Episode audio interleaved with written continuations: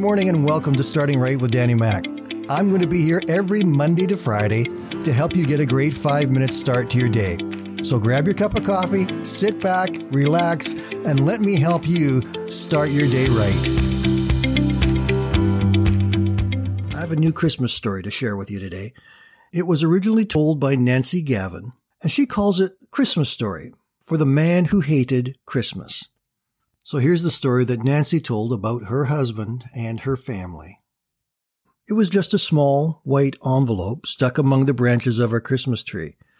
No name, no identification, no inscription. It has peeked through the branches of our tree for the past 10 years. It all began because my husband, Mike, hated Christmas.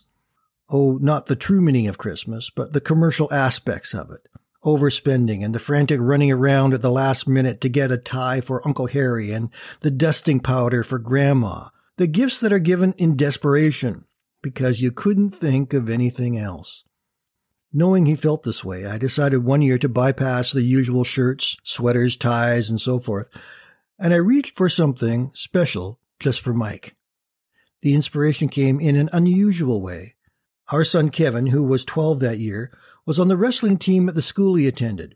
Shortly before Christmas, there was a non-league match against a team sponsored by an inner city church. These youngsters, dressed in sneakers so ragged that the shoestrings seemed to be the only thing holding them together, presented a sharp contrast to our boys in their spiffy blue and gold uniforms and sparkling new wrestling shoes. As the match began, I was alarmed to see that the other team was wrestling without headgear, a kind of light helmet designed to protect the wrestler's ears. It was a luxury the ragtag team obviously could not afford. Well, we ended up walloping them. We took every weight class.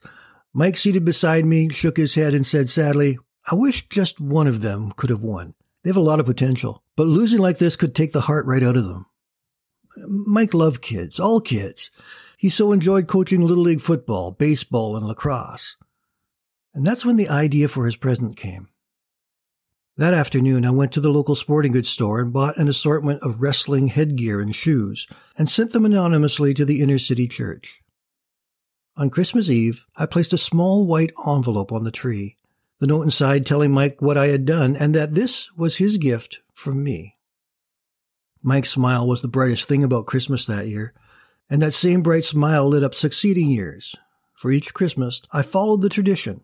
One year sending a group of mentally handicapped youngsters to a hockey game. Another year a check to a pair of elderly brothers whose home had burned to the ground the week before Christmas. And on and on and on.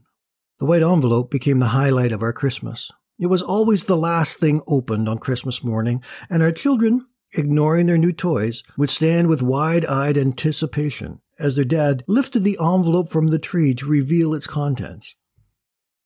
As the children grew, the toys gave way to more practical presents, but the small white envelope never lost its allure. The story doesn't end there. You see, we lost Mike last year due to dreaded cancer. When Christmas rolled around, I was still so wrapped in grief that I barely got the tree up. But Christmas Eve found me placing an envelope on the tree and the next morning I found it was magically joined by three more. Unbeknownst to each other, each of our three children had for the first time placed a white envelope on the tree for their dad. The tradition has grown, and someday will expand even further with our grandchildren standing to take down that special envelope. Isn't that a great story? Nancy's family has learned a fundamental concept of Christianity they understand that being a Christian means that we receive God's gift to us, his gift of eternal life, and the blessings of God that come with that. And then in turn, we are to bless others. In other words, we are a conduit of God's goodness and God's blessing. God never pours into us just for us. He pours into us so that it can flow through into other people's lives, that we can impact them with love and grace and goodness. So we remember this and put it into practice. In Matthew chapter 10 and verse 8, Jesus said, Freely you have received, freely give.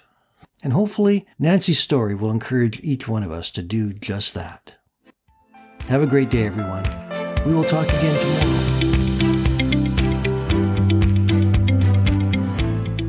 Thank you for listening today. and I invite you to join me Monday to Friday right here on Starting Right with Danny Mack.